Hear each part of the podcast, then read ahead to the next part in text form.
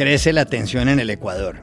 Ayer, como consecuencia de las protestas de los pueblos indígenas, el ministro de Defensa, Luis Lara, dijo que la democracia del país está en peligro. ¿Tiene razón? Hablamos en Quito con Juan Carlos Calderón, director de la revista digital Plan V. La victoria del izquierdista Gustavo Petro en Colombia ha llevado a que muchos se pregunten a quién se parecerá más como presidente, a Boric, a Maduro, a López Obrador. Llamamos a Madrid al historiador y analista Carlos Malamud del Real Instituto Elcano. En Nápoles, en el sur de Italia, el alcalde Gaetano Manfredi ha tenido que dar marcha atrás. Quería prohibir que la gente siguiera colgando la ropa mojada en la calle y se le vino el mundo encima. ¿Cómo? Anna Buj, de La Vanguardia de Barcelona, nos lo explicó. Hola, bienvenidos a El Washington Post. Soy Juan Carlos Iragorri, desde Madrid. Soy Dori Toribio, desde Valencia, en la costa mediterránea de España. Soy Jorge Espinosa, desde Bogotá. Es miércoles 22 de junio y esto es todo lo que usted debería saber hoy.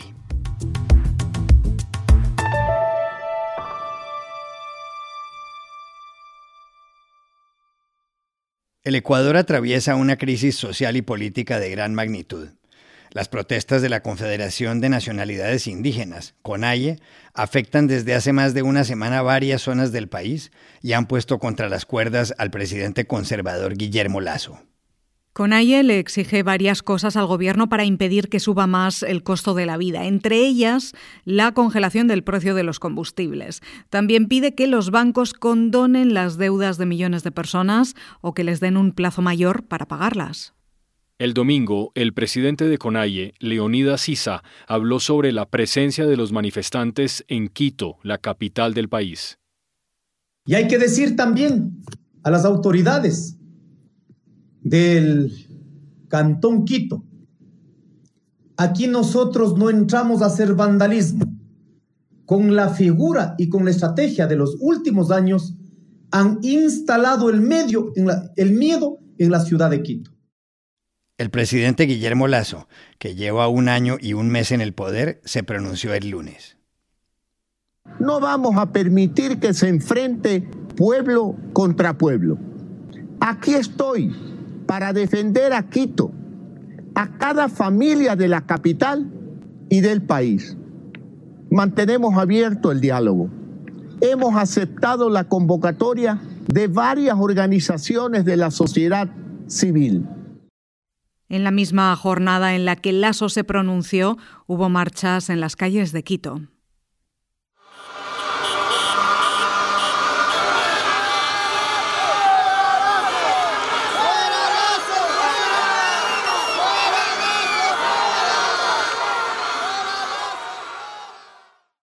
En las protestas, los indígenas se han enfrentado con piedra y palos a la policía, que ha utilizado gases lacrimógenos y toletes, llamados porras o bolillos en otros países, todo lo cual desembocó ayer en una inquietante declaración del ministro de Defensa, Luis Lara.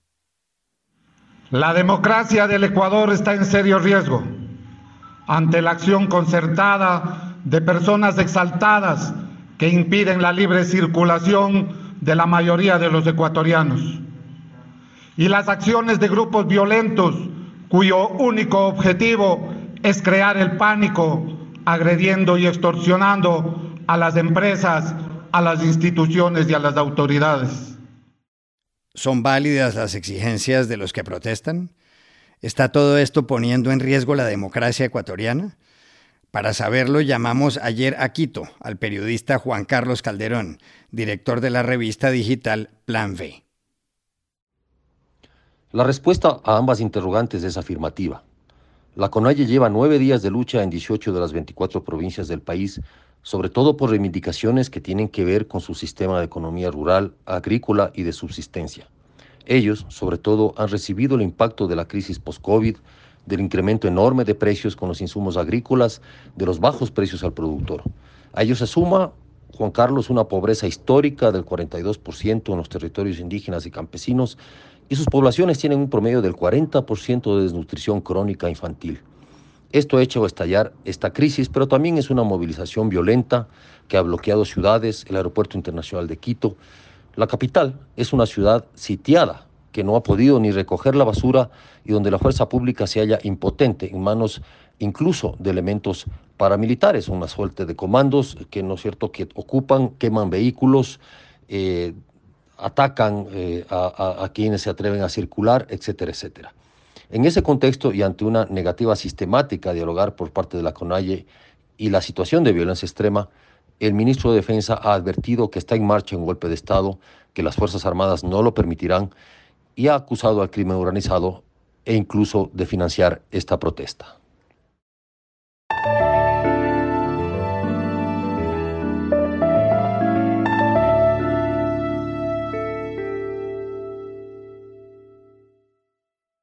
Tras la nítida victoria de Gustavo Petro en las elecciones presidenciales del domingo en Colombia, algunas voces se preguntan cómo será exactamente su gobierno, es decir, si será de izquierda radical o de izquierda moderada, socialdemócrata. Petro, de 62 años, que fue alcalde de Bogotá y militante del grupo guerrillero M-19, sostuvo ayer una conversación muy cordial con el presidente de Estados Unidos, Joe Biden, viejo aliado de Colombia. Biden le reiteró el respaldo de Washington a Bogotá. Varios mandatarios de la izquierda latinoamericana se han pronunciado luego del triunfo de Petro, que a partir del 7 de agosto será el primer presidente colombiano de esa ideología. Uno de ellos ha sido el mexicano Andrés Manuel López Obrador. Pues hoy vamos a escuchar cumbia.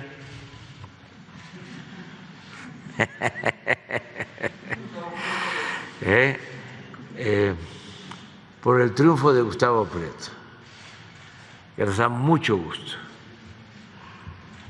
No lo puedo ocultar, estoy muy contento. Vamos a trabajar juntos, todos los gobiernos de América Latina, del Caribe. Creo que coincidimos en que debe de buscarse la integración en todo el continente y que se debe de incluir a Canadá y a Estados Unidos. Desde Caracas, el número 2 del gobierno venezolano, encabezado por Nicolás Maduro, Diosdado Cabello, también se manifestó. Venezuela es vecina de Colombia, pero Bogotá y Caracas no tienen relaciones diplomáticas.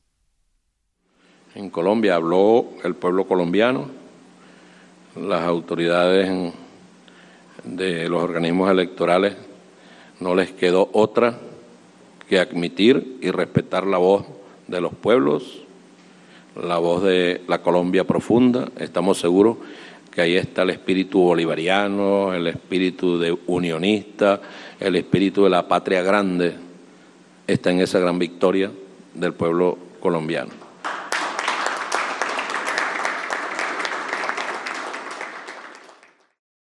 ¿A quién se parecerá más Gustavo Petro en el poder? ¿A Gabriel Boric de Chile? ¿A López Obrador? ¿A Maduro? ¿A Alberto Fernández de Argentina? ¿A Pedro Castillo del Perú? ¿A Daniel Ortega de Nicaragua? Pues Espinosa, para responder esa pregunta, llamamos aquí en Madrid a un conocido analista internacional, autor de libros de historia sobre América Latina, Carlos Malamud, investigador principal del Real Instituto Elcano. Mire, Iragorri, precisamente eso es lo que no sabemos, a quién se va a parecer, con quién se va a liar. Evidentemente las opciones no son muchas. Recientemente un analista latinoamericano distinguía entre dos izquierdas regionales, por un lado las dictaduras consabidas, Cuba, Nicaragua y Venezuela, y por otro lado englobaba a Petro junto con Boric, junto con López Obrador y con Alberto Fernández. La verdad que a veces sonroja este tipo de comparaciones, pero lo cierto es que una cosa es que, como señaló recientemente, se incline hacia Boric con todo lo que su ejercicio del poder y su aproximación político-ideológica supone, que se vincule mucho más a Maduro o a Díaz-Canel en Cuba, ¿no? Es decir, y luego hay otra cosa, suponiendo que se acerque más a Boric, ¿Qué relación va a tener con Cuba? ¿Qué relación va a tener con Venezuela? ¿Seguirá denunciando la situación existente en estos países con regímenes autoritarios? Y hay otra cuestión más importante, y es esa vocación de cambio que dicen impulsar muchos de los gobiernos de izquierda actualmente presentes en la región. Y aquí la gran pregunta es hacia dónde el cambio y con qué profundidad, por qué, porque las limitaciones existentes son muy grandes, comenzando por los recursos. Ya no estamos en la época del superciclo de las materias primas, donde todo era una fiesta, los precios de los combustibles, de los alimentos, de los minerales. Y encima Petro se ha declarado anti-extractivista, y esto supone un golpe al sector petrolero, pero en un país como Colombia, y más en el momento actual de la guerra de Ucrania, podríamos decir que sin petróleo no hay paraíso. Y a esto hay que señalar otros hechos importantes, como la existencia de pesos y contrapesos, como el hecho de que la mitad de la población apoyó a Petro, pero la otra mitad votó en contra de Petro, y esto es un importante factor a tener en cuenta, más la heterogeneidad de una coalición formada por distintos grupos. Todo eso hace ser expectantes hasta saber, por ejemplo, cuál va a ser la persona nominada para ser el ministro de Exteriores, que nos va a despejar muchas de las incógnitas hasta ahora presentes.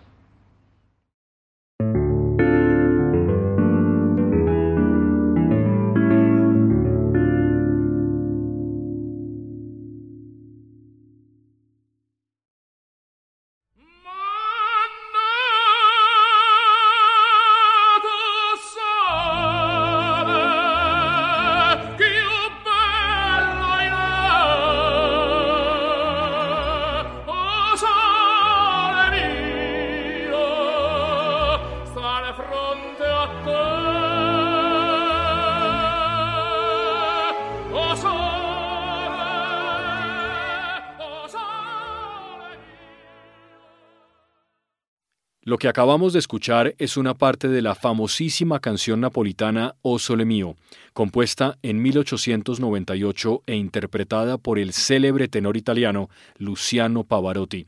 Y la hemos puesto, Dori, porque Nápoles es noticia. Sí, Espinosa, Nápoles, la ciudad más importante del sur de Italia, es noticia por uno de sus sellos más característicos.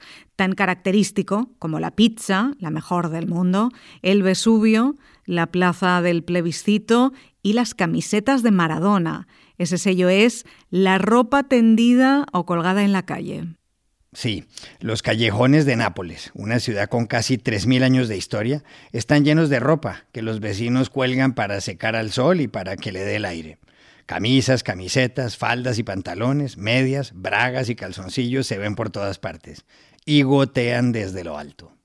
Eso llevó al ayuntamiento a redactar un borrador de ordenanza para preservar el decoro y el orden en la ciudad. El texto, que también prohibía que la gente usara el monopatín en las galerías, pretendía impedir que la gente sacara la ropa a secar a la calle. Todo parecía en calma hasta que la semana pasada el diario Correo del Mezzogiorno publicó el borrador de la ordenanza, y entonces se armó un lío monumental. Media ciudad se le echó encima al alcalde Gaetano Manfredi, que no tuvo más remedio que dar marcha atrás. ¿Cómo se manifestó la molestia de la gente, por la cual la ropa seguirá tendida en las calles de Nápoles? Llamamos ayer a la corresponsal en Italia del diario La Vanguardia de Barcelona, Anna Buj, que acaba de escribir sobre el tema. El enfado ha sido monumental, tanto de personas corrientes que lo han expresado en las redes sociales como de políticos y periodistas en los medios de comunicación. Por ejemplo, la periodista napolitana Laura Guerra ha comenzado una campaña a través del hashtag Yo tiendo para pedir al resto de napolitanos que también tiendan para protestar contra la ordenanza del ayuntamiento. Ella considera que en un momento de emergencia climática es impensable pedir a los vecinos que compren una secadora para secar la ropa cuando siempre lo han hecho al sol. Además, cree que es muy difícil que la policía pueda ir de balcón en balcón para comprobar de quién es la ropa interior que gotea en la calle. Otros vecinos creen que Nápoles tiene problemas mucho más urgentes a resolver, como es la recogida de basuras, la desigualdad, la pobreza o todavía la implantación de la camorra. Un escritor, Maurizio de Giovanni, explicaba que cómo podía ser, ¿no?, que lo que en otros lugares sean reglas de convivencia normales que competen solo a la sensibilidad de los ciudadanos, en Nápoles tenga que ser regulado con sanciones. Y el anterior alcalde, Luigi de Magistris, ha acusado a su sucesor de no ser napolitano. Lo que está claro es que la costumbre de tender en la calle forma parte de la tradición y los napolitanos lo consideran también parte de su identidad.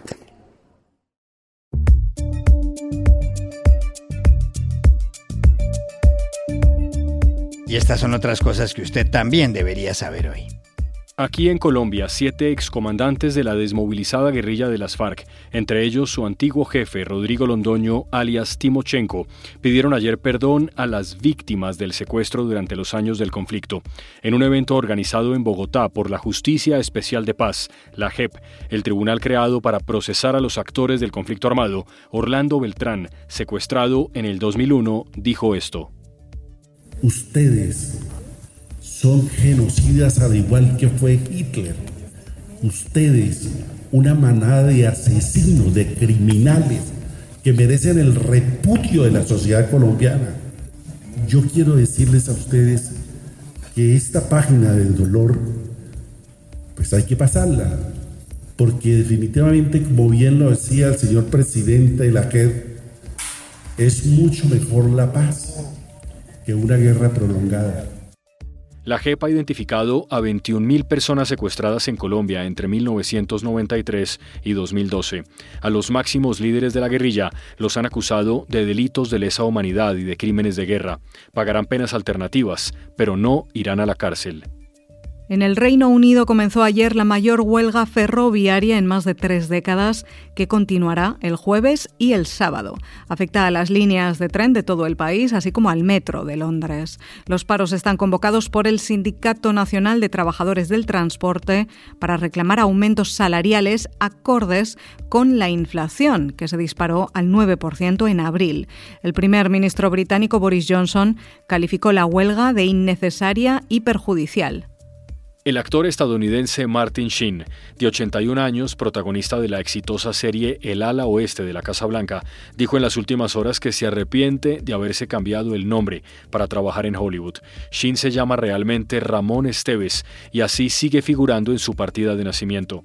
En la revista Closer Weekly, Sheen contó que se dejó persuadir cuando era joven. Hijo de española e irlandesa, nació en Ohio en 1940 y empezó en el cine en los años 70, cuando protagonizó las películas Malas Tierras y Apocalipsis Now. Es padre de los también actores Charlie Sheen y Emilio Esteves. Y aquí termina el episodio de hoy de El Washington Post, El Guapo. Por favor, cuídense mucho. Y pueden suscribirse a nuestro podcast en nuestro sitio web, elwashingtonpost.com, seguirnos en nuestra cuenta de Twitter, @elpost, y también nos encontrarán en Facebook, buscando El Post Podcast. Chao, hasta la próxima.